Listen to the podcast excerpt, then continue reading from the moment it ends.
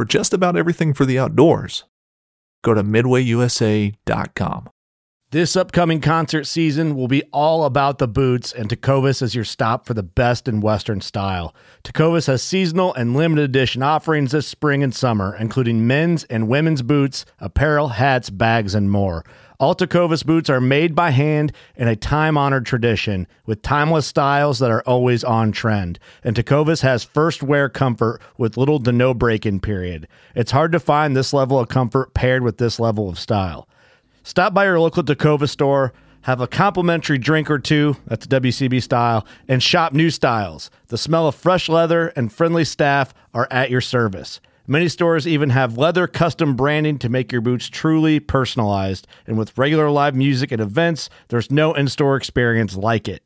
If you can't make it into a store, just visit tecovas.com. That's T E C O V A S.com.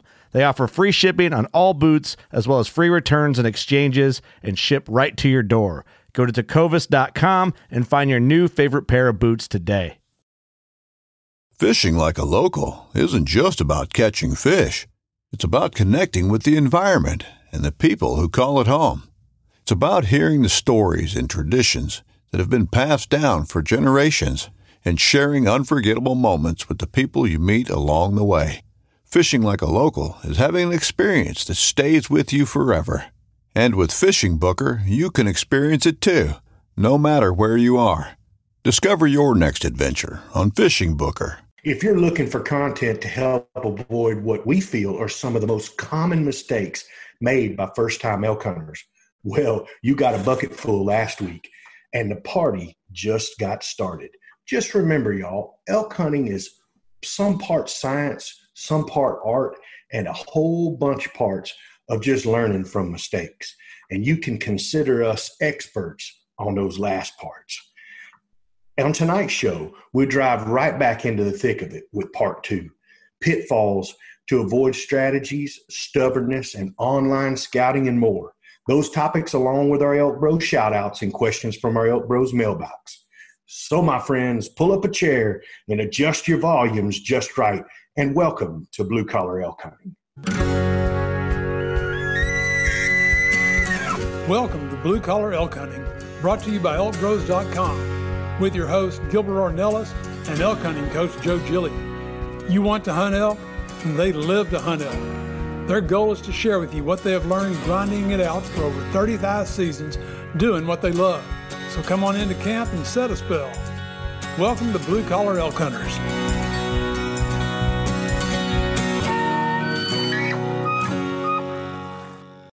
Hello there, everyone. If it's your first time with us, glad to have you. Hope you enjoy our show. And for those blue collar hunters following our show and grinding it out with us every week, welcome back to Elk Camp.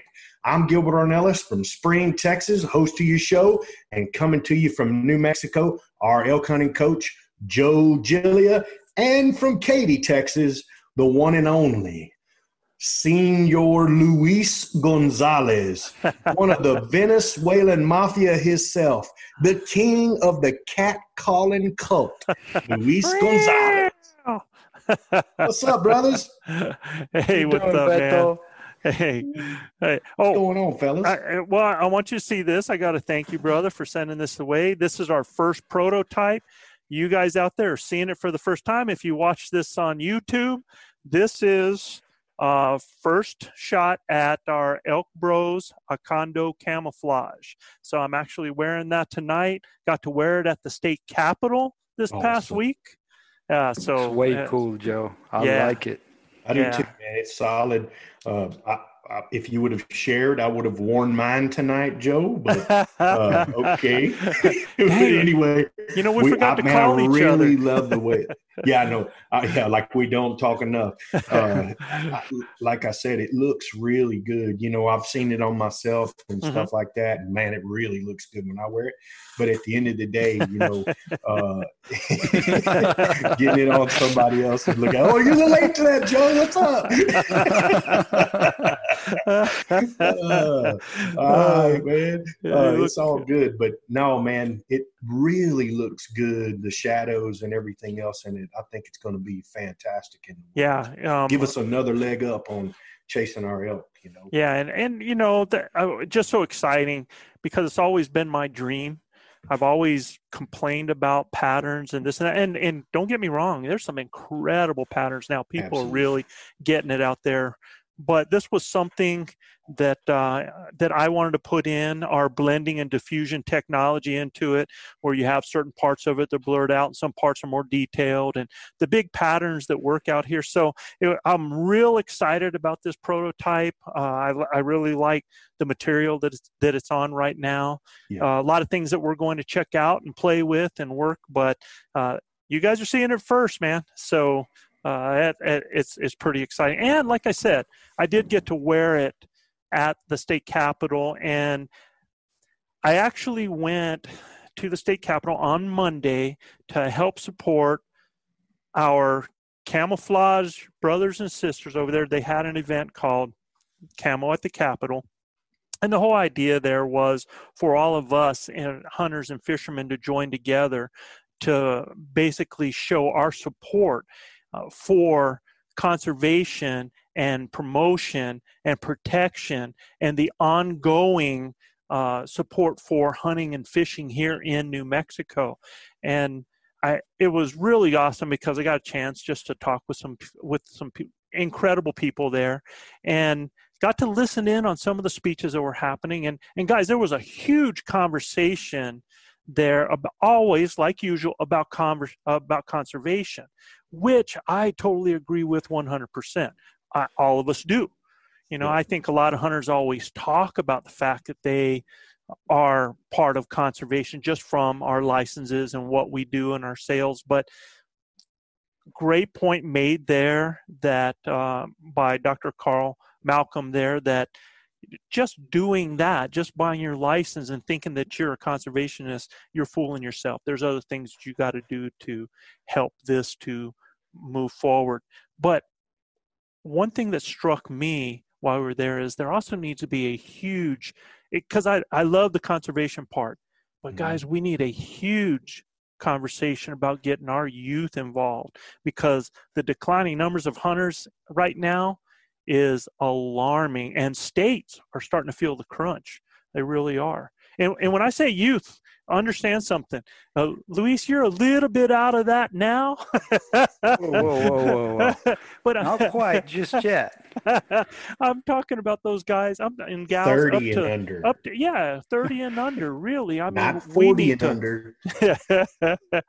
and I, you know, I, I really think that, and if I can give one message before we move on into what we're going to do tonight, is that y'all listen, teach your kids.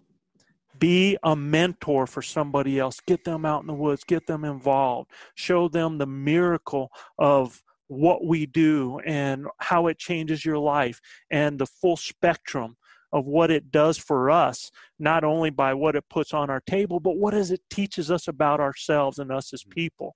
And you know start a youth program. Get involved with that. And push for your states to lower the cost of youth tags and licenses and increase their opportunities. Because if we don't, then all this uh, conservation is going to be for naught. No, I agree 100%. I think, it, it, like you said, it's alarming. It's, it's I, I can't imagine how um, how those numbers.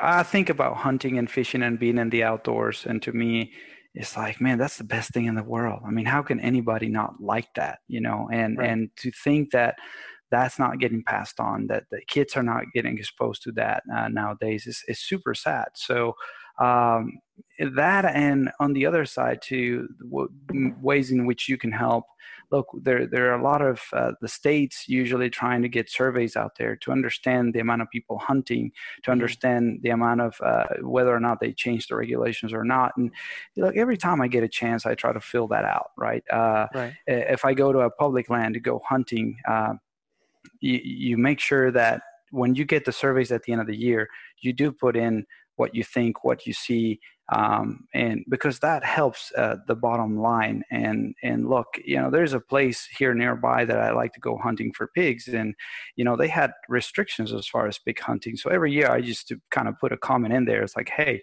you guys need to open it up. There's a ton of pigs out here. they're they're yeah. not getting harvested. And you need to open it up. And I don't know if that made a difference or not, but hey, this year they opened up the season for them. And well, I, you know, I, you know, if one tree catches on fire in the forest, uh, and and it burns, it's it's not a big deal. You light up a whole forest, and man, people are there trying to put out the fire, and and that's why it, it takes numbers. It takes people getting together. It it takes common voices, and it takes us uniting. It doesn't matter what kind of weapon we use. It doesn't matter how we choose to hunt. Is we've got to get rid of those things and not tear each other down from within. We really need to uh, get out there and speak as a common voice. Yeah, you know, it takes dads putting aside some of their hunting time exactly to teach their right. kids too. You know, um, when I ever embarked on uh, hunting with my kids, it was way more about me being with them and teaching them than me hunting. Uh, exactly. Some sometimes hunting would break out, right? Some something would get in the way or whatever. But at the end of the day, when my kids turned five and six years old, they they'd been in the blind with me for since they were three. And but all those times were never about us hunting. We were telling stories and having a good time and, you know, doing whatever kids needed to do, blowing on my grunt call, hitting the horns together. I mean, it was about them having fun with dad, right? Right. So I think a, guy, a lot of guys get lost and frustrated when they got their kids with them and they won't be quiet, they won't be still. And, you know, it's just something that you got to learn that it takes, it takes patience and you, need, you, you need, to change your goal. You need to change yeah. your goal. Yeah, and, and getting kids in in in in in part of our program, you know, one of the things we do is we donate some hunts every year uh, to to a really good cause here at the Texas Children's Hospital. And uh, I, guys all ask me all the time, man, can I bring a friend? And uh, if so, what does it cost? I said, well, I'll charge you if you want to bring a friend, but if you want to bring your kid, I won't charge you a thing. Yeah, you know, right. It's about getting kids involved in what we do, Joe. Most definitely. Some, some of the best memories I have are behind Sophie while she's shooting, and you've been there with me with no for doubt. some of those, Beto. So yeah, exactly right. I, I, thank you for that too, because uh, yeah, again, when when you when you do it for the kids and and they're having a good time, you enjoy it as much, almost if not more than if it was just you. You bet.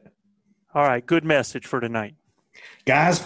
You know exactly what time it is. Shout out. Shout it is time out, for our Elk Bros shout outs.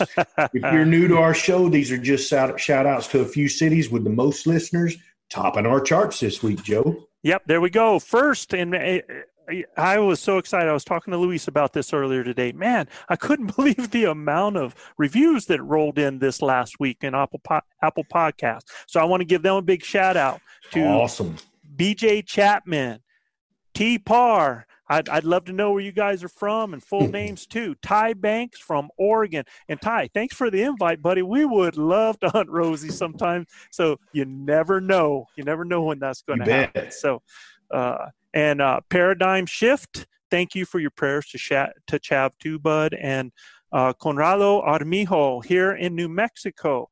Actually, uh, uh, Conrado, there's two elk bros from New Mexico. It's just that one of us is laid up right now. So, uh, yeah. yeah. And also, get this uh, in our last show, we tried to pronounce a name, a state from, I mean, a city in Washington. And I got a text today from Donald Johnson. He's a native Washingtonian.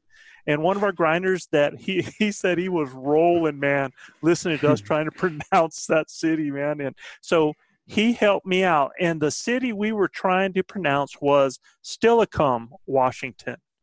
Steilacoom. And you know, remember we looked at it, it was Steilacoom. And yeah, Steilacoom. Man, well, when you have two O's together in the in the English language, it cool. sure is ooh and yeah. not um. Well, right? like he so, told me, a lot of these are Native American names, man. Oh, so it's a little bit different. So I, I, I, would have gotten a better shot by reading it at in Spanish. yeah, yeah, you sure. yeah, yeah, you'd have been close, man. So thanks, Donald. All right, moving on. Topping our list is our brothers and sisters from the north, y'all. So actor Michael J. Fox is from here, and singer Michael Bublé is not only from here, but he's currently constructing.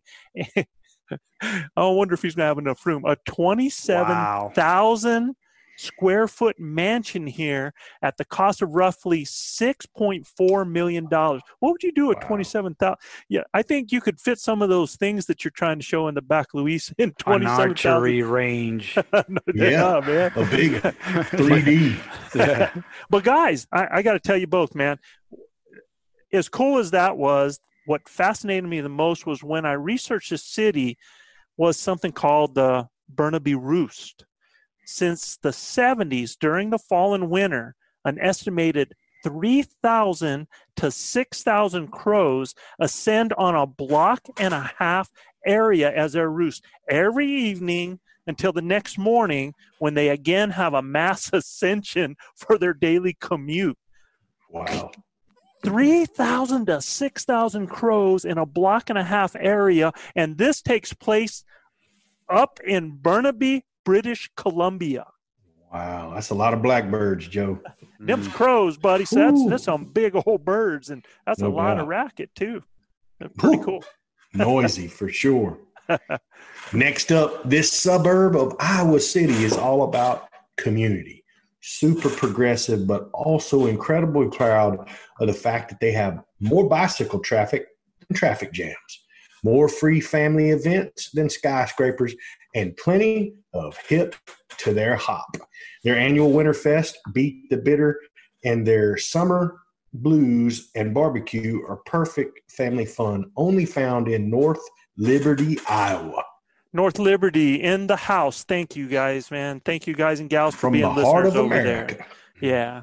And and reminder, uh, guys, please, when you hear me say guys, I'm a coach, coach both girls and boys. I, I use guys for everybody. So I'm not leaving anybody out there. Luis, you're up.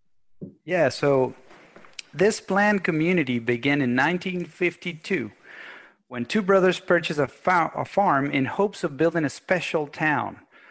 But with the land originally being farmland, there were no trees. So they purchased a machine, the first of its kind on the East Coast, to put the full grown large trees into the ground. Just imagine the accomplishment this was at the time. They actually planted 10,000 full growing oak trees. Wow. Montgomery Village, Maryland. Wow. Montgomery that's a, Village. That's a bunch of big, big oak trees. Oh, man. that's crazy. Yeah, 10,000 oak trees? Yeah.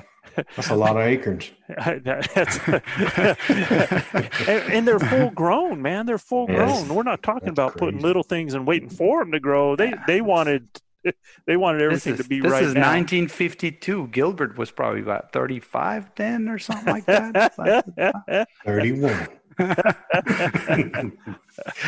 Always a critic. Always, Next up, Joe William Bruce Rose Jr., an American singer songwriter and musician, was born and raised here. You might know him better by his stage name, the one and only Axl Rose, lead vocalist yeah. for the hard rock 1980s hair band Guns N' Roses. And Amelia Earhart, uh, her first female avi- was the first female aviator to fly solo across the Atlantic Ocean. Prepared her plane for the for her to last around the world flight, and uh, that is in Lafayette, Indiana. Indiana, Lafayette. Hey, yeah, so, not to uh, get not to get confused with Laugh our boys to the east of me over here in oh, Lafayette, oh, Louisiana, because they're going to say they had it. They had it first. Lafayette. So, so you want to hear something funny? Probably something people don't really think about. You know, when you said Guns N' Roses, there, I remember in my childhood in Venezuela, I bet I could sing most of those songs just simply phonetically, not knowing what I was saying and probably pronouncing it completely wrong, but it sounded cool at the time. So yeah, how's that? How's that any different from now? that I think I know what I'm saying. In the past, I didn't know for sure. I was so one of our IT guys next door to my office. He's he writes and can speak Arabic, but he doesn't know what it means. Oh, really? I'm like, how can you do that? How can you write Arabic and not know what it means?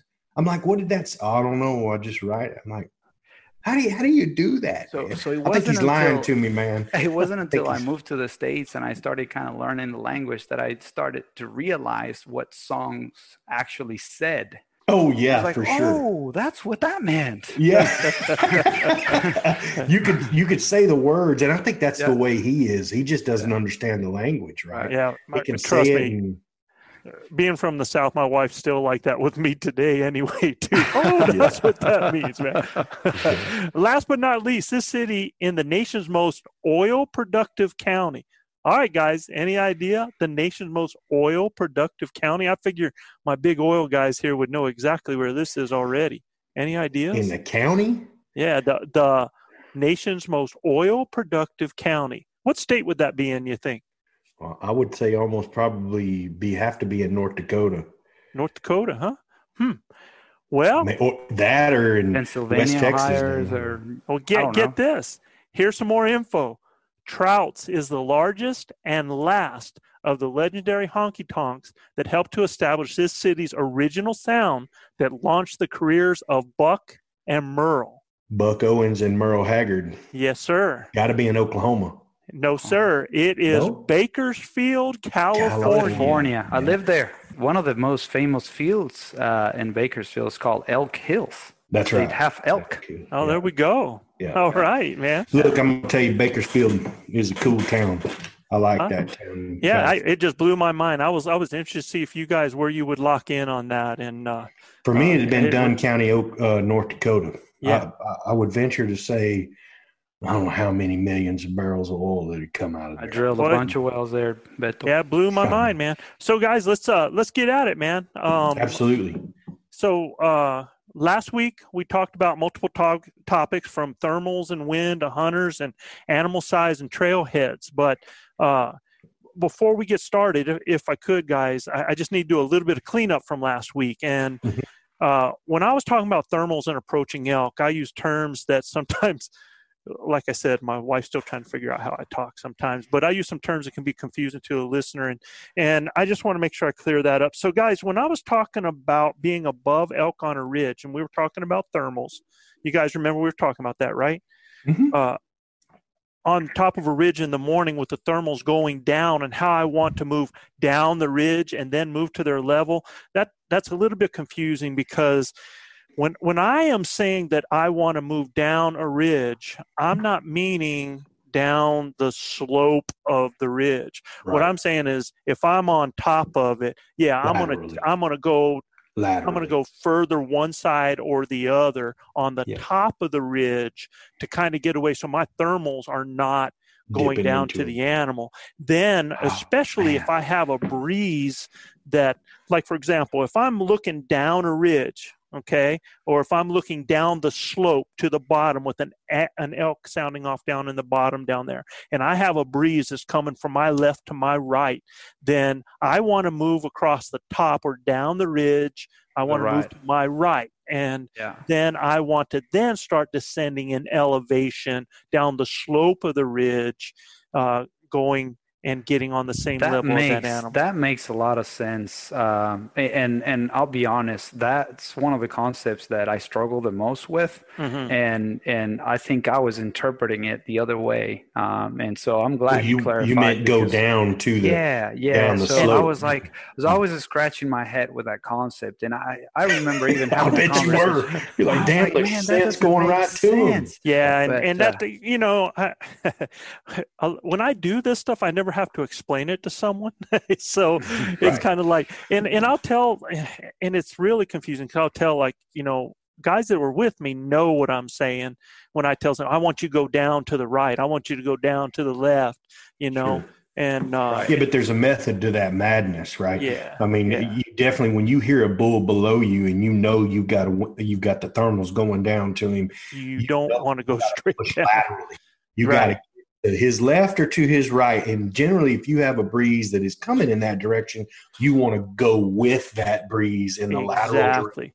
And Yep. the other thing, if you don't have a breeze, the best Right. thing for you to do is is if you if your topography is higher on one end than the other, you Yep. want to move to the low end of that Low so side. that those Mhm. thermals are falling down your way. So I, I wanted to kind of clarify that so that just like you, Luis, I, I think my my choice of language, I didn't use laterally, I didn't use parallel, I didn't use perpendicular. So uh, I just wanted to make sure I cleared that up because we're telling guys not to go down to the animal because your scent's going to fall right down to them and, Yeah. and it can be Right. confusing. So I hope everybody understands that. So You'll wonder why, man. He shut up. He didn't say another thing. I, you know, I don't, Yeah. under, I don't understand. He's in another county, cuz.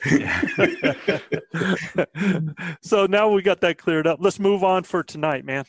Uh, last week we we covered a lot of things, and remember what our whole goal is right now for you guys out there. What we want to do is we want to give you some of these most common mistakes or things that people do that uh, can cause you problems. And I I think that I talk about this all the time is that I think that the biggest mistake new elk hunters make is in not being aggressive enough and creating their opportunities.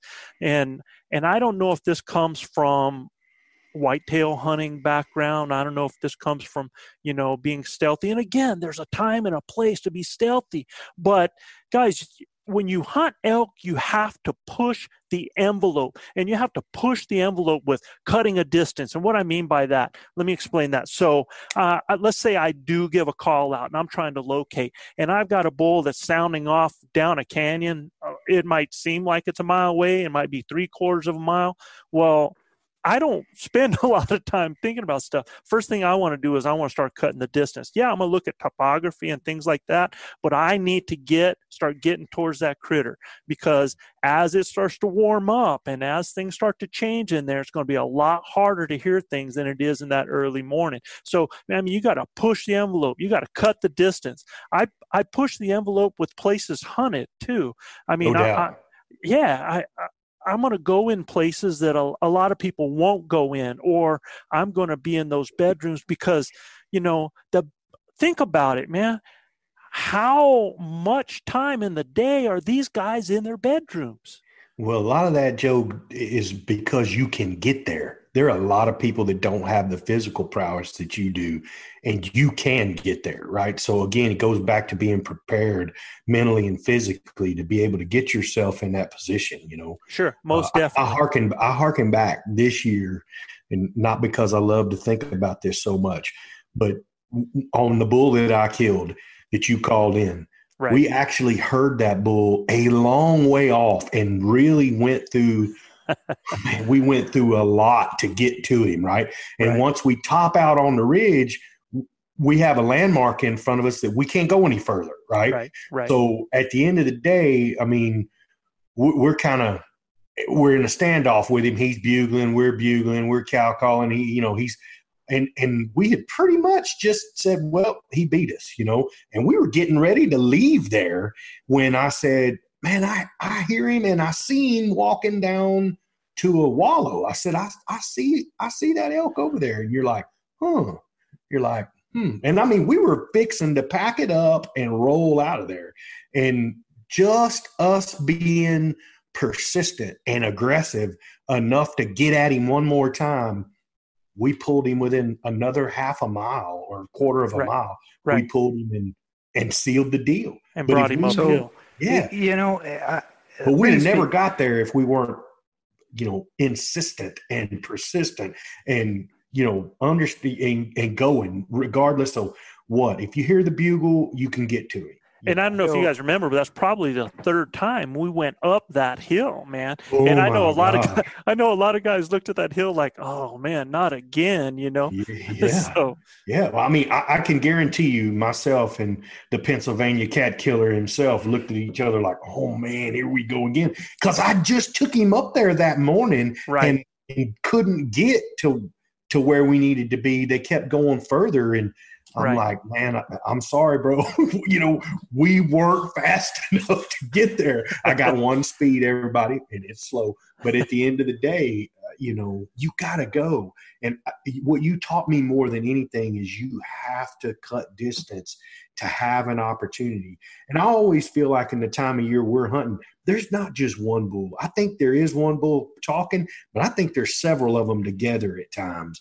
And a few of them may not be talking. So you may be able to pull one of them stra- stragglers that ain't talking, you know, at that time. Well, and a lot of people don't realize too. A lot of times when you hear a bull bugling, sometimes they're not bugling at you; they're hearing a, bu- a, a bugle on the other side of them that Sure. you're not hearing. So there can be multiple things happening in an area anyway. So, but you go ahead, Luis. Yeah, Joe. Uh, so this is a topic that you know I know I've had questions about, and I'm sure there's a lot of listeners out there, uh, greenhorns like me, that probably are scratching their heads about this topic too. And it's, yeah, we want to create the opportunity, we want to shorten that distance, but with regards to aggressiveness, and Uh-huh. maybe you guys can help uh, clear up a little bit. Is at what point do you take the decision to hey this is a time to actually put a spot in stock and try to be as quiet as possible at what point do you say hey we're just going to sit here set up and try to call him in i mean making the decision on the fly it's it's an experience thing Well, there- but well, what- there- it your mind yeah. And, and and there's a few things though that that actually change that mentality. And part of that is okay is this a bull with a hot cow himself that has other bulls challenging him? Or is Or a this a, bull that that's looking for some cows? Or is this a bull it, it might even be a bull that's already with cows but he doesn't have a hot cow. So you can you can basically tell um, whether this guy's trying to be a lover or a fighter that's going to determine how you're going to go into this animal. And so so that's something that that you think about. Now you you said something about spot and stock and the deal is is most of the time we're in the timber most of the time we're in the thick right we're in the thick oak brush we're in the trees so it's not a spot and stock type thing at that point now if i'm in a position where i can spot an animal and Oh, i yeah. see them in a position well that's a saying whole different word. story Yeah. I'm coming in silent, baby. Uh, yeah i can i can start using the ground and everything and we've done that we've actually right come over top of the hill we're in the trees and we can see them down in a park and what we do is we start to cut the distance silently but now we've got there you've got to remember you've just put yourself in a little bit of predicament because once you start getting on a group of elk that's in an open you start moving in silently then you have to match with what's happening in the environment. Elk know by the noises other elk are making when they're coming in if there's other elk coming to them or not. So now if I make a choice to move in silently and they catch my movement, they're going to tag me as a predator. So I had better make sure that I'm being silent and I'm getting in position. And using I, cover to make your move. Right. Uh, or if I get into a certain point where um, now I might want to try to call to them, you're taking a real risk when you do that because if you know snuck up and they haven't heard a cow or they haven't heard a bull yet, and all of a sudden you you belt one out at them, there's a good chance they're just going to get up and blow right out of there because there was nothing that introduced that, and they Right. know where everything's at. Now all of a sudden this noise is coming out of nowhere, and I've had it happen. I stalked in. I thought, man. I am in high cotton because I had a herd bull with about 30 cows. I stalk in, have his cows to the right, the bulls bedded to the left, and I and I was in perfect position, and I should have just shut up and waited for him to make a mistake. But no, Joe Gilliam's got to call elk in because Joe Gilliam Yeah, loves to call elk. And Yeah, even though yeah. nothing was talking at that point, I go, yeah. I could not. As soon as I did that, everything jumped up. That bull sprinted to those cows, and whoop, they were out of Cough. there. Yeah, gone, man. Yeah, but, but another yeah, another example that I have to that and, and, that explains a lot of the the choices you made. We Mm-hmm. were I remember one day it was Manano, you and I we were hunting um, down down on that east uh, side southeast area um, and we were walking, and then we saw we saw an elk, Right. and uh, he was it was a bull elk that was kind of grazing on the grass, and he was, but it was within a hundred yards, maybe. Right, Uh, uh, maybe more, maybe 150 yards or so. We saw it, Mhm. and so I I started to close the gap quietly, and uh, as I started getting close to him, you started, you know, bugling, Mhm. um, just to kind of distract the attention of that elk, as if as I was getting close to that elk and starting potentially to make noise and maybe be noticed, then Right. you started calling in the back to make sure that the attention of that elk was behind me and not with me as I was approaching. Well, I was able to get within 60 yards of that bull elk. I remember and- being on my knees looking at him and drawing, and Yeah. he stood there. And and I actually that wasn't the shot. I didn't want you to have a 60 yard shot. So my goal was for you. Fully. I watched you till you got in position. So I'm waiting until a guy gets in position. Uh, we're in the trees. We're not in the open. He's not in the open. He's in the trees. So Yes. now instead of calling at that animal, I actually started out. to bring him in. I, I pointed my grunt tube behind me and I threw some cow calls in the back. And then what I did was I threw a light bugle towards the back. And then I tried to actually raise up what was going on in the area. So mm-hmm. I wanted him, like you, like you said, to pay attention to me, start moving into me because you were in position that if he did, it was going to be a 20 yard, it was going to be a 30 yard Right. shot. My goal was never for you to have a 60 yard shot. Oh no, understand. Yeah. Uh, yeah, yeah. I, I, I was just trying to kind of put the situation into context as to Right. when did you make those decisions and why did you make those calls and at what point you decide to actually start calling and starting to make the noise to introduce this the the additional sounds that come Right. with getting close to the animal. Well, a lot. of go, go ahead, ahead, Gilbert. What's that? No, I, Chav and I w- was a really a year ago. Chav and I had a, a situation where we saw the animals. Right, we knew where they were at, and we snuck right in the middle of them. I mean, it was eerie how close. I mean, we were at twelve feet right from from bulls, Right. and uh, thank God we had really good camo on. We had you know a, a favorable wind, and they would every time that wind would shift just a little bit, they'd get a little nervous.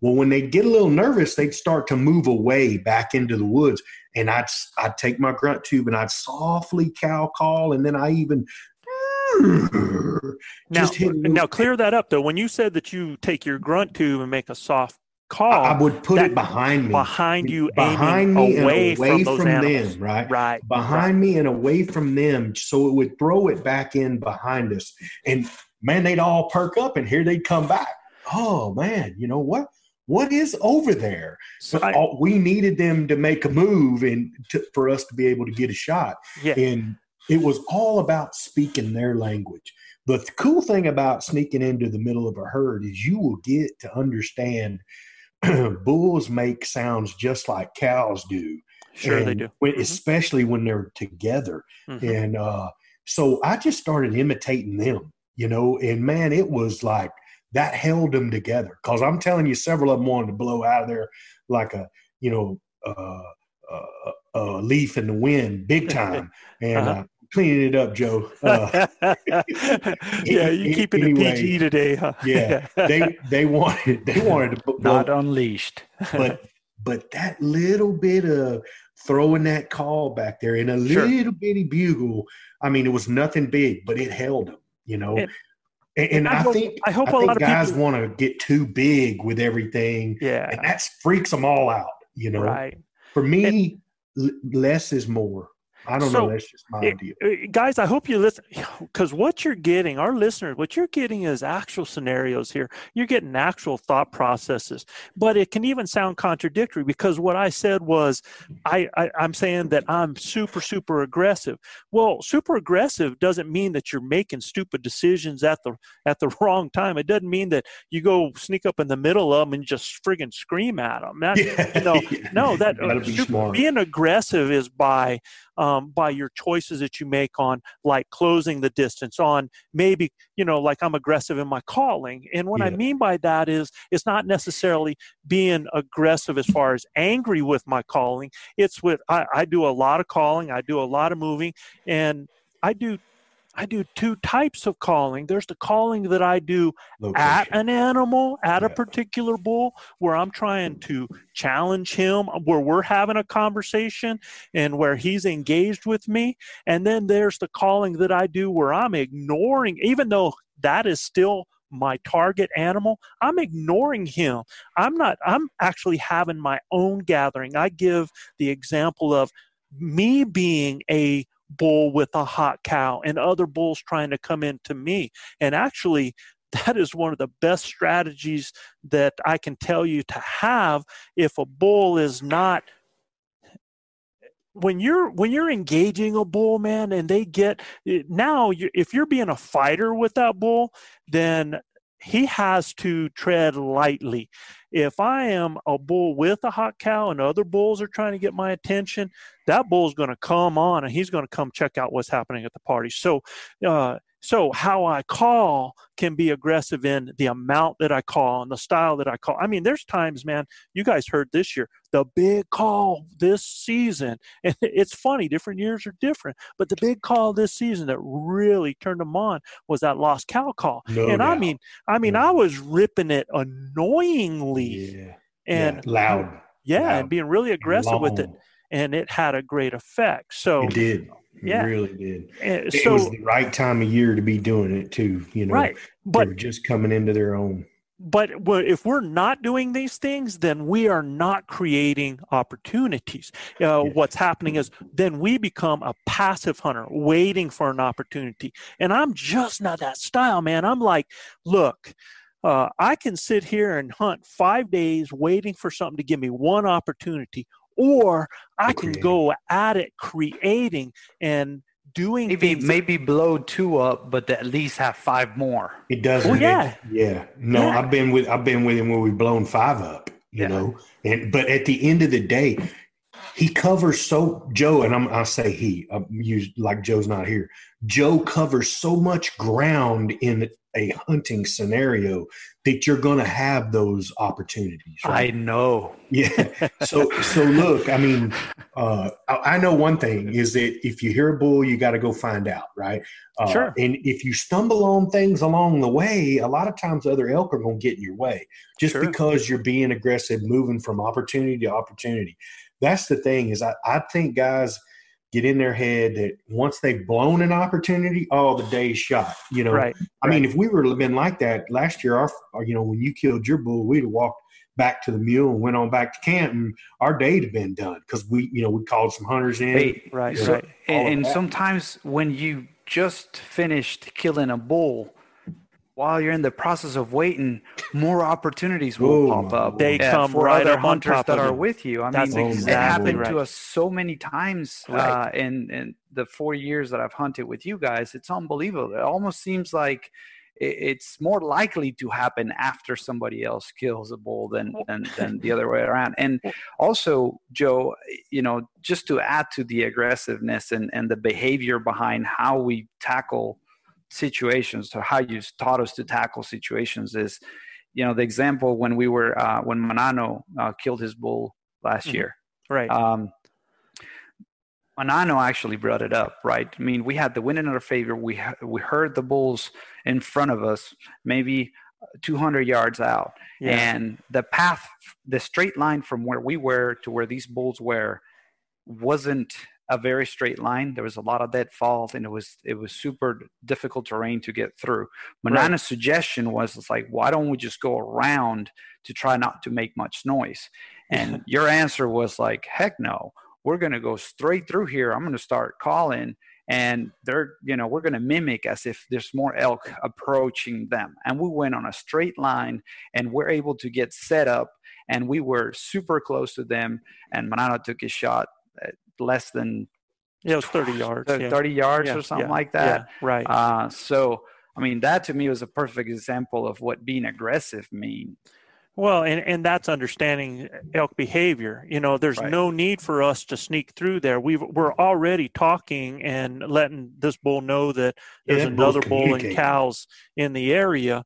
So when he hears the noises like that, it, it just paints the picture for you. So yeah, it, it basically we're not worrying about where we're stepping. We're breaking branches. We're moving forward, and that get then though when you guys were going set, you guys were a little. I mean, you guys were more stealthy getting to your position in front of me, and then I was covering in the in the back on there. Wait until you're in position, and then start doing the things that are going to bring them in. So You know, I Uh, think one of the cool things, Joe, you can tell our listeners, and I, I will too, that the bull is, go- if you're calling bulls, the bull is going to tell you what's up, right? Sure, he's definitely. tell you if he's coming. If he's coming, keep doing what you've been doing, baby, because he's on a string, right? So if you hearing him and he's getting close, and you can hear him, man, when he's coming, he'll get Mm-hmm. to glunking and he'll get in, in the right frame of mind, and you know those those those bugles are getting more insistent and more aggressive because he's getting closer. He's closing the gap. So a lot of times you, you don't have to close the gap. That's when you got to get set up, get ready, get your lanes that you want, the whole nine yards. And then you don't have to be as insistent with him because he's coming, man. The, I think one of the worst things we do as hunters and you know y- young callers is we just keep right on rolling it when we don't have to because he's coming, man. And he's got you pinpointed where he's at. Now, if he locks up, that's a different story. We want to turn that grunt tube behind us, give him another little bump, and man, he'll keep right on rolling.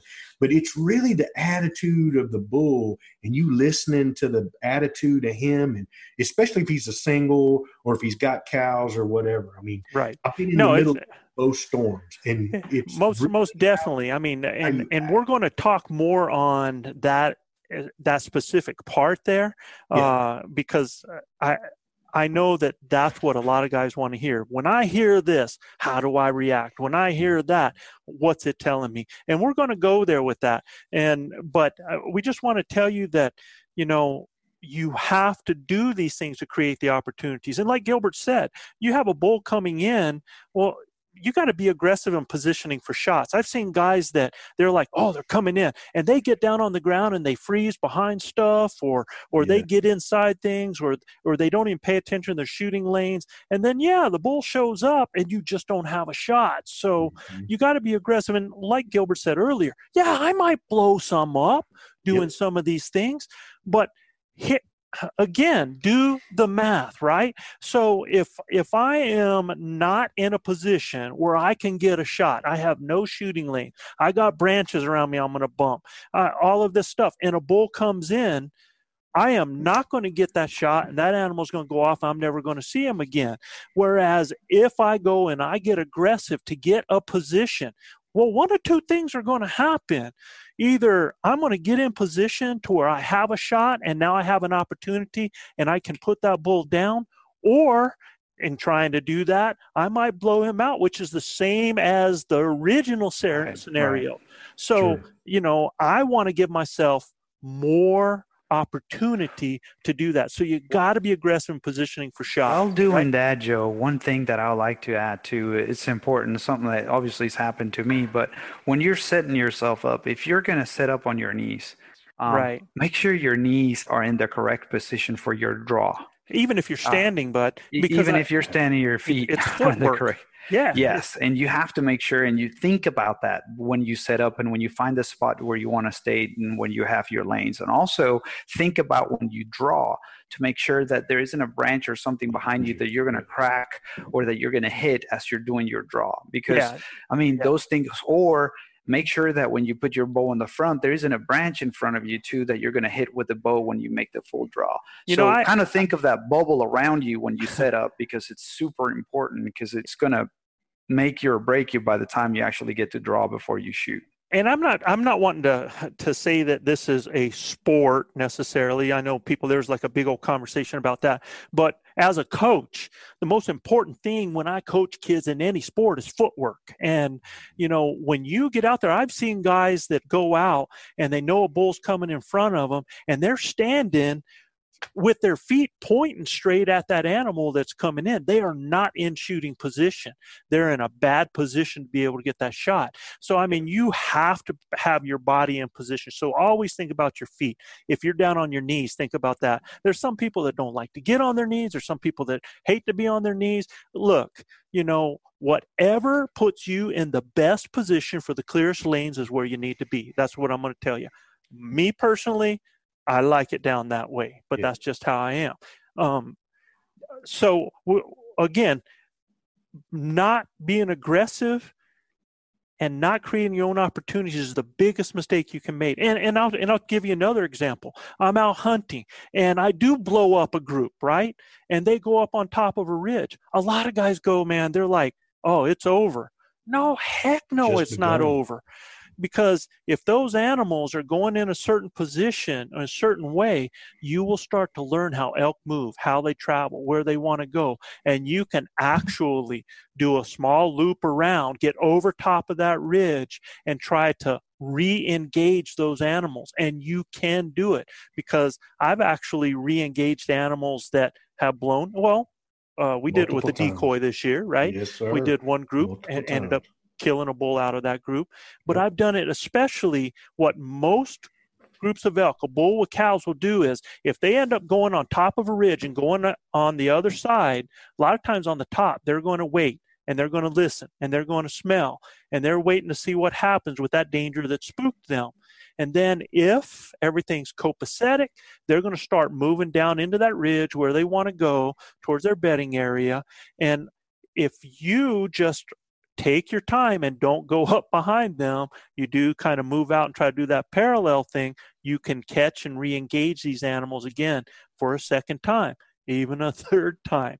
It's just uh, it, as long as you don't give them pressured reason or a full snoot and uh, and and really get aggressive on them and blow them up, then they're going to start getting out. Joe, isn't there, in, in on a similar topic, isn't there um, isn't it pretty common for elk when they first spook and they don't know what it is to actually run out maybe 40 yards or so and actually turn their back and look and, and give you a second opportunity because they don't know what, what just happened and what what's going on.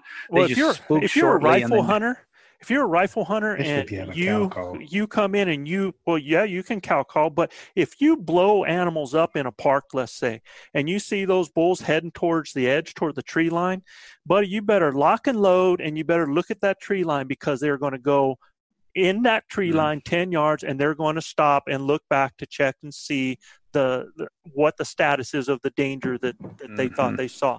They do it every doggone time, man. Yeah. They're going to go up and they're going to check because remember their their job is is to live to see another day. Well, once they go into the trees, they don't know what's in front of them either, right? Yeah.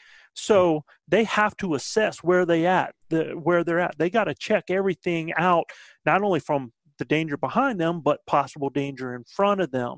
So they go in, they check, and then they assess what they're doing. Once they've checked that, if they see that they're good up the hill, they'll get up to the top of the hill and they'll stop again and assess. Oh, yeah. You know, yeah. so uh, their goal is to survive to see another day. And you know, I mean, you've got to be nipping at their heels for them to to Keep get rolling. off like a racehorse, right? Yeah, yeah. You know, Joe, uh, with you being so aggressive and the style that we hunt mm-hmm. uh, in being aggressive, I want to talk about the patience part of being aggressive, right? Um, sure. We have blown hurry up, up and lot, slow down, right? Yeah, hurry up to slow down. Yeah, we've blown up a lot of situations because we're a little in, impatient, right? Mm-hmm. Um, yeah, patience classic, is huge. Do what? Patience. Yeah, is patience is so key, man. Because mm-hmm. that animal, if he's talking to you, he's committed to figuring out what you're doing. Once you get him to commit, you just gotta be patient. And uh, I remember a time, one time you and I made a long, long uh, hike to get to this bull. And once we got there, he's coming. I mean, we got him on a string. You're like, "Are you ready? Are you get down on my knees?" I'm I'm ready. I'm pumped. We're in a little Jack Pine deal. This bull is screaming at us. I mean, just full on. Rah, sound like Tyrannosaurus Rex coming through there, you know. Right. And he shuts up at the last second. Like he's going to pop out any second, right? He shuts up and just, he's quiet. Ain't nothing said. You're like, man, you, you see? I'm like, no, I don't see anything. You know, and you know the bull's within killing range. He's 60 yards and in, right? Mm-hmm. And we're sitting in those jack pines, man. And you know he's there. Guys, at that point in time, you gotta you gotta administer patience right? Uh, we did that this year in the bull that i killed. We just were patient. We didn't rush things. I didn't panic.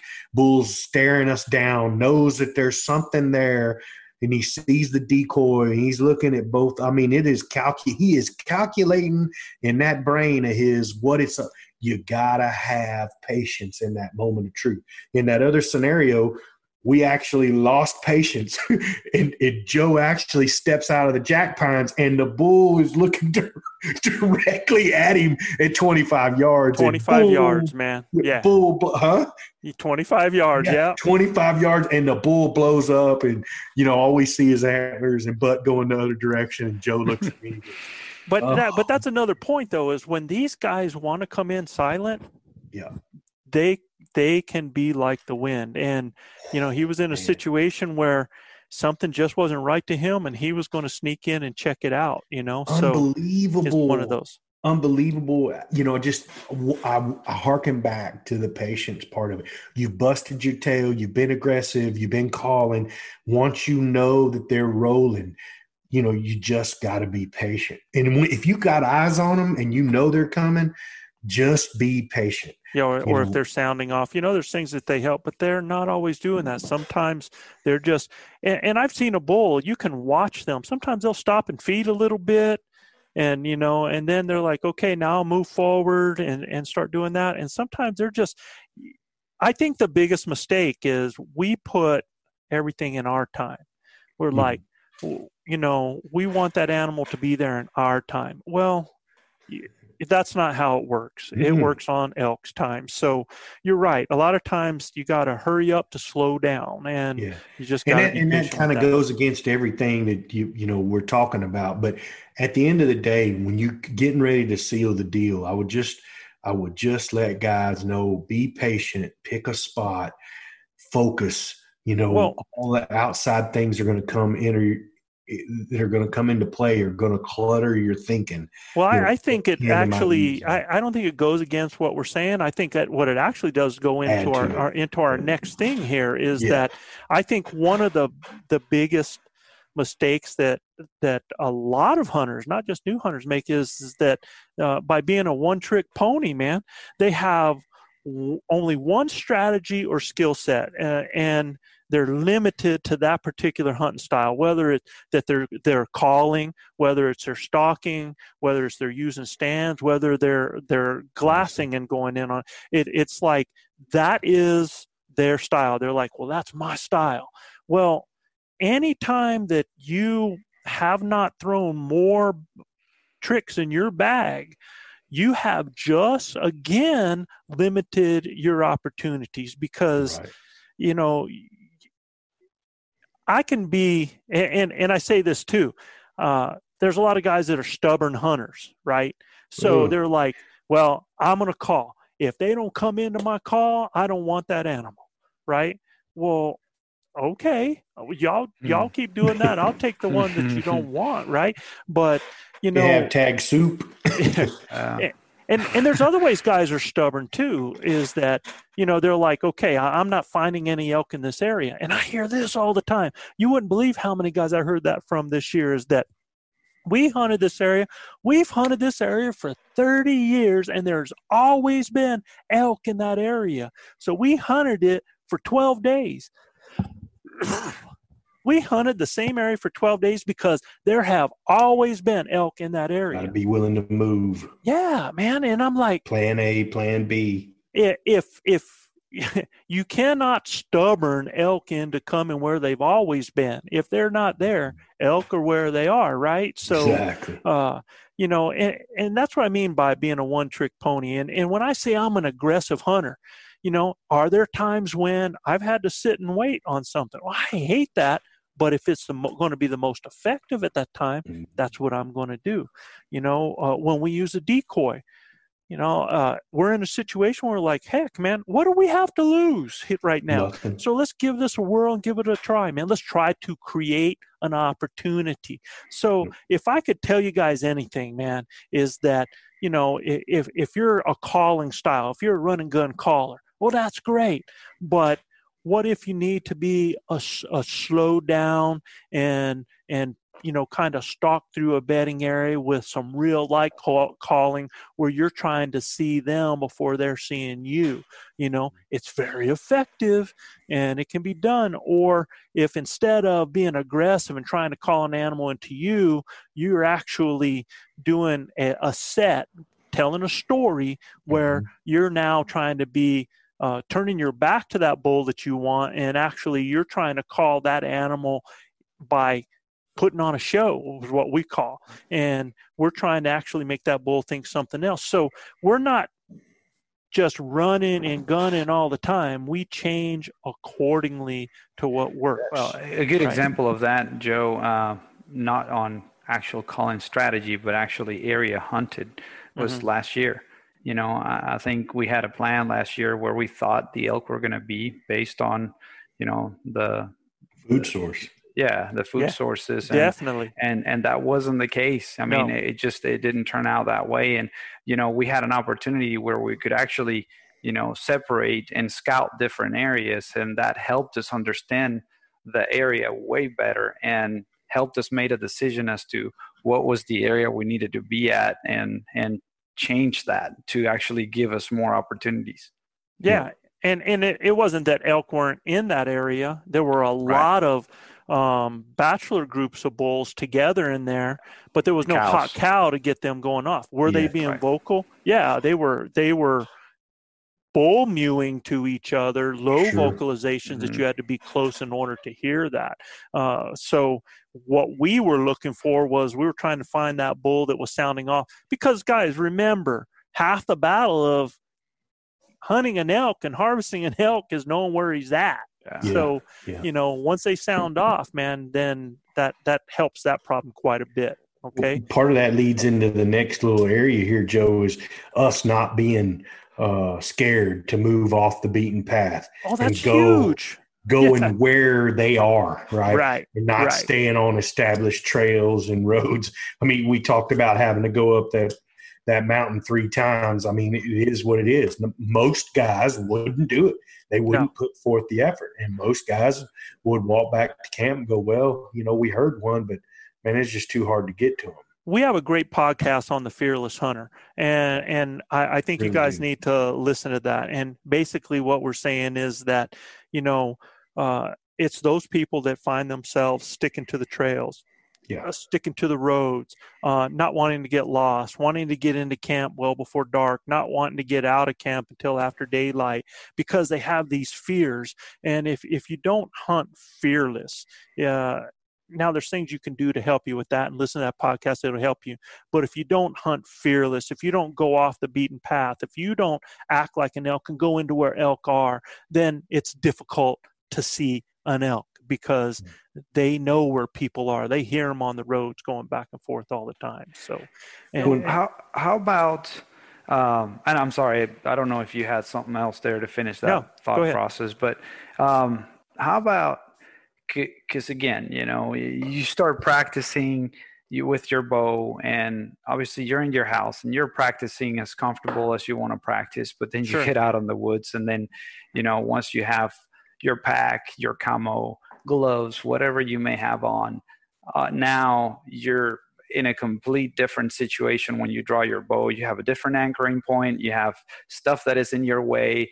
Um, you know, any recommendations on that? Because let's be realistic. Look, I I, I love to practice with Mhm. what I hunt in, right but eh, you know, nine times out of ten, I'm not really gonna put my my camo clothing on, my camo sweatshirt on, my gloves or my backpack to go out in the backyard and shoot. then But six times least- out of then six times out of ten you need to do that Yeah, no. Right, at- so- at the end of the day, if you're going to hunt with a glove on, you better be pra- shooting with a glove on. And It will the other will. recommendation is to do exactly what what else you're doing, Luis. Is Yeah. man, you're in the woods every weekend hunting pigs, Right. and you're in those camo clothes, and it's going to be Right. the same gear that you're going to be hunting those elk in. So I don't care if it's pigs, squirrels, ducks, rabbits, you know, grouse. I don't care what it is, or in your backyard or shooting Right. 3D. Put that gear on, and and you've got yeah, to find those failure points, like you guys say, right? right. I mean, because sometimes eh, even even if you just get to camp and, like you said, okay, you've been practicing hunting different kind of animals, but still Mhm. using your bow and your equipment and your gear. But when you get to the mountain, make sure that you get a few shots in Oh, yeah. uh, for several reasons, right? Not only because of the gear, the backpack, and everything, but also because you know it's strongly believed that altitude and different uh, atmospheric conditions may change the path of that arrow that you may need to adjust your sights and make sure that you you know check for any any quirks, kinks, sounds, anything on your bow before you get out there. I- I'll even take it one step further. I think the most imp- important, most important arrow that you can have in your quiver is a judo point. Yes. And I really think it's huge when you're out there during the day and you're hunting um, to find things, whether it be a tuft of grass, whether it be a cow patty, whether it be a flower on something, uh, and to look at it and take shots at it. I, I I would tell you to do it without ranging it, so that you can actually work on practicing uh, knowing ranges while you're out there in case that happens with you. But now you're shooting, you're shooting and out there in the in the field in the actual situation, you're getting some growth. Uh, you know what's happening with your bow, you know what's happening with your clothes, and I, I really I'm I always have an arrow with a judo with me, and uh, I I do a lot of that type of stump shooting during my hunt. Uh, and it it helps with a lot of things. uh, for us pin shooters too, Jew, uh, Joe. For us pin shooters, we want to be able to mimic us shooting straight down and straight up too, Right, especially if you're that's hunting in steep country. Right? Right. It's a it's different. You know, Sure. this year I made a stop a shot and it was pretty steep, straight down. But I knew uh, at many of my practices, shooting at camp and shooting and elsewhere, straight down. I didn't need to add any distance at all. I mean, he was 35, 38 yards. I could use my 30 yard pin because he's straight down the hill, right? Right. But had I not known that, I could have used my 40 yard pin a little high and I'd have hit that bull high, right? Right. So at the end of the day, it's really about understanding what your bow does in the conditions you're hunting in. And if you're hunting in steep country, I mean, that's one of the things that can really give you problems is you not knowing the country, how steep it is and stuff like that. So you know, comes into doing more more of your homework online scouting, you know, and, and understanding the area that you're hunting in. Yeah. Yeah, one and what we're going to do that- is we're, we're actually look, guys we're going to at this point and uh, listeners um, we're still not done um, th- we have more that we want to share with you and so we're going to be doing a round three on this. We're getting to our time right here where we're going to have to handle a couple questions from our Elk Bros mailbox and what's so cool about that is it's usually topics that are, are going to help you out as well. So um, guys I, I, I think that's a super job. I think we're going to continue this with uh, with part three. Uh, I think our listeners are. I think this is incredible content for them. Just hearing, you know, actual situations and you know the clarity and Luis bringing up, well, we did this. Why did we do this? And Mhm. and that's super stuff because that's exactly what you guys out there need to hear. Uh, the thinking behind it, not just you know, because you're not able to do a hunt and where okay, so you hear A, you do B, C, and D. It doesn't work that way. It's So- running, it's it's by you know I my my boss used to say we're running 90 miles an hour with our hair on fire, and it's it's really a lot like that, you know. sometimes it can be man. I mean you got to think on your feet. And and there are certain things that just mandate what you do. Wind is one of them right? Oh yeah. yeah and and we'll talk about other things as well like that. So we hope you enjoyed that section. Remember next week we're going to come back with part three. You're going to hear again from uh, uh, luis will be back with us uh, he won't be able to play any soccer uh, That's, that's But we're three gonna go- games. we're going to go to our Elk Bros mailbox, y'all. And uh, guys, don't forget uh, to send your questions in. You're hearing a lot of stuff from us, and you know, I I listened to our our last podcast, and I was listening to it, and I heard Joe Gilliam say, you know, move down the ridge, and I was like. I wonder if people understood what I was saying. So it had to be a bunch of you that were confused. If you get confused by that, man, just ask because trust me, uh, I confuse myself sometimes. So just ask the question and we'll try to clarify it for you. So I, I, use it with my kids all the time, Joe, when we're playing softball. I say, hey, listen, you know, that umpire's giving that girl the river in the strike zone. So you gotta, you, you gotta be, you gotta cover the river. Or I'll tell my pitcher, hey, you're getting the river in the strike zone. So abuse the river. And they look at you and shake your head, right? And then she gives up a three run bomb. And I'm yeah. like, why we're 0-2, uh, an 0-2 count, and you just threw it right down the pipe. Do you not know that you could throw it in the river and off the river, and you know you get an out like that? I mean, it's 0-2. Why are we throwing it down the pipe? And and I'm like, so one of and it took another coach to tell me, Gilbert, do you think they know what the river is? yes, and I'm exactly like, it, um, I don't know what the river I, is. I, I, don't know, you know. So I, t- I told, I asked the, the young lady who was pitching, I said, do you know what I'm saying when I tell you to to throw it in the river? And she's like, oh my gosh. Yeah. You know, I'm like, I'm such a dumb yeah, but uh, she did. You know, I mean, she's like, God, I, I don't want to be dumb. I should understand exactly. And, and, I tell them, no. all, look, all the dumb questions are the ones we don't ask. If you don't well, know what I'm saying, Coach, get English here. You know, and uh, and the listeners out there, y'all got to know we are coaches. We're used yeah. to this, man. So if ever there's anything that you need explained better and you don't get it, in fact, we're going to get. I have something right in here, just a little bit. So uh, in in the in the mailbox here. So I'm gonna the first the first first one is from Steve. He didn't he didn't give us a last name or where he was from, and probably because he he says here, uh, it, and I'm not laughing at you, Steve, dude. I'm not doing that. I just think it's kind of uh, uh I I would want to do it this way myself anyway too. I have been hunting my my whole life with one good friend and his dad uh, or my uncle and my grandfather. So this is why he's not giving us a name in place. It's right? an alias anyway. Joe Steve ain't his real name. Yeah, yeah. So uh, my buddy and his dad aren't very serious, and we finally just quit hunting together after years. And my grandfather and uncle passed away, hmm. both within the last couple years. I'm now in a position where I really, I would really like to have a hunting partner or partners but they're hard to find. So basically, his question is Is there any way we can help with people in this situation that are looking for other people to hunt with? Do we have any suggestions for that? And, uh, uh, you know, uh, oh, I'll let you guys hit it first. I oh, mean, first of all, I, if, if you don't mind me saying, look, we're really sorry for your loss, and and and um, yes, eh, I can see how it would be difficult to find hunting partners because at the end of the day, when you're out in the woods, you want to be with somebody you fully trust, with somebody that you know is going to have your back, um, and and it's hard to find. You know, uh, people that is close that that you know that you can ride the river with. That's the phrase you guys use a lot too, right? So, uh, yeah, I I just I just wanted to sympathize with that because I know exactly why you're asking this question and and and yeah. Uh, yeah. Go ahead, Gilbert. I yeah, our, our hearts and prayers are out, go out to you, brother. Uh, my grandfather was one of the largest influences, a hero in my life. My grandmother and my grandfather. Uh, so it was really tough on me. We hunted every weekend together.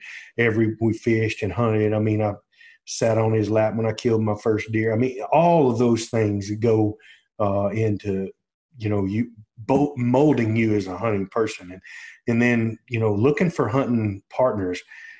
You know I, am so fortunate. I work in an industry where i have a lot of friends and uh, things like that that ha- that like to hunt. But i still you know doing what we do is different. You know it's hard. And guys got to have that same mojo to fit in our in our group. So one of the things I would think that would be a real good thing for you to do is go to your local ar- archery shop, you know, shoot some 3D stuff, get involved in some of that and and just go get out and start meeting some people that love to bow hunt. If you're a bow hunter, if you're a rifle hunter, same thing, start going to some of y'all's local events that y'all may have Um, but get out and, and, meet some guys. There are some things on social media, uh, like here in Texas, we have some of the Texas hunting forums and stuff like that you can post up on and uh, meet people that way. Um, but for me, my local archery pro shop here, uh, the Bozone or Texas Archery, um, those guys have always been able to put me in touch with the right people.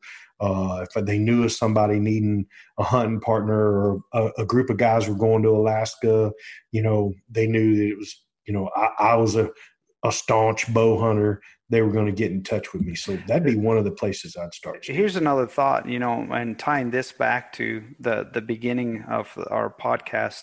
Um, you know, if if you have kids, if you got nephews or anybody within your family that you want to start coaching and, you know, start bringing that person out in the woods, you know, and start developing them too, you're going to enjoy that as much as, you know, your, your relatives enjoyed bringing you up in the woods as well. And it's a way to honor them too. Uh, aside from that, you know, there's also uh, social media uh, Facebook groups of different public land areas and stuff like that where people actually hunt and be afraid to just kind of try try it out. Try different hunting partners out there. Just invite somebody to go out with a weekend or so and then see how the, the chemistry works and see if that's somebody that you feel that you can go with for another trip and so on and so forth. And you know you, it's amazing how well you meet a person out there um, when you're going through the difficulties of the hunt and and you really start understanding their mindset and and whether or not it's somebody that you feel compatible hunting with. Sure. Yeah, and and I, you know, I, I want to say exactly kind of what Luis hit on is that you think about it, you were the young and you had the older guys that taught you, and sometimes it's time for that torch to be passed on for you to teach somebody else and get them involved with you, uh, whether that be a nephew or or a son or you know a, a, member of the family good friend or something like that. So eh, you can do the same thing that was done with you. The other thing that i would tell you is is also don't don't go out there thinking that all the boxes have to be checked off the first time that you guys are compatible because you know find somebody more about their attitude than their abilities. And you know when they have uh, I tell you, I hunt with a lot of guys. You're you're listening to a couple of them here that uh, you know Gilbert and I have known each other going on our 11th year now. Uh, Luis, I think this is what our fifth season going into it. You know, yes, so uh, and these are guys that didn't know me from Adam at one point, and yet we are as close as close can be. And I've been fortunate, Manano, that uh, came into this, and you know I've met some Brendan and uh, uh, you know, just some incredible people that I that I've met. That um, look, not everybody is the full package. You're not the full package, but what you can learn from each other, as long as you have the similar likes, dislikes, and passions, the rest of it can happen because that comes from discussions and things like that. And if it doesn't work out, you're yeah, no worse for the wear, man. Right. It's like, hey, it was a good time. Then you then you go try something else out. Yeah, we were able to get along with Manano, so I mean, anything is possible. uh, oh yeah, throw it there. yeah, yeah. Yeah, Manano, we love you, dude, man. We we hope you listen right. to this, and uh, uh, and we need to get Manano on here. We just uh, we got to get him hooked up and get him on there. I want everybody to, to hear this guy because I tell you, he's he's something else. Um, hmm. uh, so the next question is from Richard Ross, and Richard is from Steilacoom, Washington. Attaboy, Remember Joe. that name? I, I, yeah, I got that one right. So, um, he wonders if we would be interested on making a series about elk hunting on each state that has elk. Uh, was his first part, and then he said that, uh, and he would like to hear more about black powder hunting. And for for me, what what I tell you, Richard, is that is I kind of leave. I like to do what's in my wheelhouse, what I'm good at, what I know, and when it comes to um, hunting in each state, now there's here's what I can tell you: elk or elk, and uh, now, some of these places might have some unique things happening. Like uh, I know there's wolves in Idaho. I know there's grizzlies in Montana, and there's things that you have to be aware of. But I still think elk are elk. I think no matter whether it has that, whether it has a ton of hunters, I think everybody has to still deal with that and and not make excuses, but just hunt elk because elk are going to do what elk do. So as far as other states the moon phase is going to be the same the time of the year is going to be the same hunt dates might be different and that's all you have to to work with as far as that goes areas now you know, we get a lot of people that ask us. I'll get emails say, "Well, what area should I hunt in New Mexico?" Dude, you, that's you should not what... all hunt in Arizona and Nevada. Everybody need to go to Arizona and Nevada and hunt there. Those are great places to go hunt, Joe and I, I, you know, I don't answer those questions, man. I don't want to be responsible for your hunt. I don't want to tell you, yeah, go to this place, and then you bomb out, and and you know, and it's like, oh, Joe Gilliam sucks, man. but, good elk, uh, good elk in Florida too. Yeah, yeah, yeah, yeah. Go put your tag in for uh, Kentucky and Pennsylvania. Mm, no, but seriously, Richard, I, I, I get that, and I understand to do that, but I, you know, I think if you're going to go into Idaho, you go listen to Michael Batiste, um, you go to yeah. listen to Corey Jacobs if you're going to hunt mm-hmm. uh, elk in Oregon, Cameron um, Hanes. Yeah, I mean, and mm-hmm. yeah, listen to Born and Raised and those guys that that hunt that country there. If you're going to hunt Colorado, I know a little bit more about Colorado yeah, I, me too. I do some stuff over in there, and and there's a, a lot that you can get from that. But I, I try to stick to what I know. Um, if if I ever start hunting those states, I'll be able to tell you more about it. But I kind of defer to those people that are, are good at, and I listen to them too, man. I listen yeah. to a lot of those guys. All right, yeah. and as far as uh, about the black powder hunting, um, myself, I put black powder hunting in with rifle hunting, and uh, most black powder now these days is in line. Most of it, uh, I mean, to 200 yards, you can be aces. There's some guys that are still doing, uh, you know, uh, the traditional flintlock. Yeah, there's still some guys doing that, and and and that's cool. It's it's not my cup of tea, but I can tell you this: that a lot of that black powder hunting actually happens either in the middle, like in Colorado, right in the middle of the rut, in the middle of the archery season, or Amazing. here or here in New Mexico, it's right at the beginning of October when it happens. So, Crazy. a lot of you guys that are black powder hunting uh, is if it's about your weapon, that's not my discussion. Uh, I still tell you all of these same things. Find your failure points, yeah. find those things that can cause problems with you. But as far as getting an opportunity on the animal, yeah, I'm helping you with that. We're helping you with that because we're telling you what to do during the rut. We're trying to tell you what to do if it's in another part of October. So we are helping those black powder hunters without talking about black powder hunting because it, even when it comes to archery, now Gilbert and Luis and these guys, these guys are set up kings. Joe Gilliam, I, I shoot barebow. I don't use pins. Uh, I don't use sights. I mean, uh, my bow is 42, 44 inches axle to axle. So uh, I don't talk a lot about setups. I'm not all about, uh, I'm not a scientist. I go out and I hunt elk and I harvest elk. I go out and uh, I can tell you how to get opportunities on an animal. As far as telling you all the ins and outs of that, I mean, you can go listen to Nock On because that's where you're going to get that type of stuff, and you yeah, know, Dudley and those boys. So I've done a tremendous amount of, I say tremendous amount. I've done a bunch of black powder hunting, Joe. Yeah, and, you have. And one of the one of the things I'll tell you is it's in the where as far as New Mexico and Colorado are, it's in the prime time right. bugle part of the rut. I mean, these bulls are going crazy all night long, keep you up.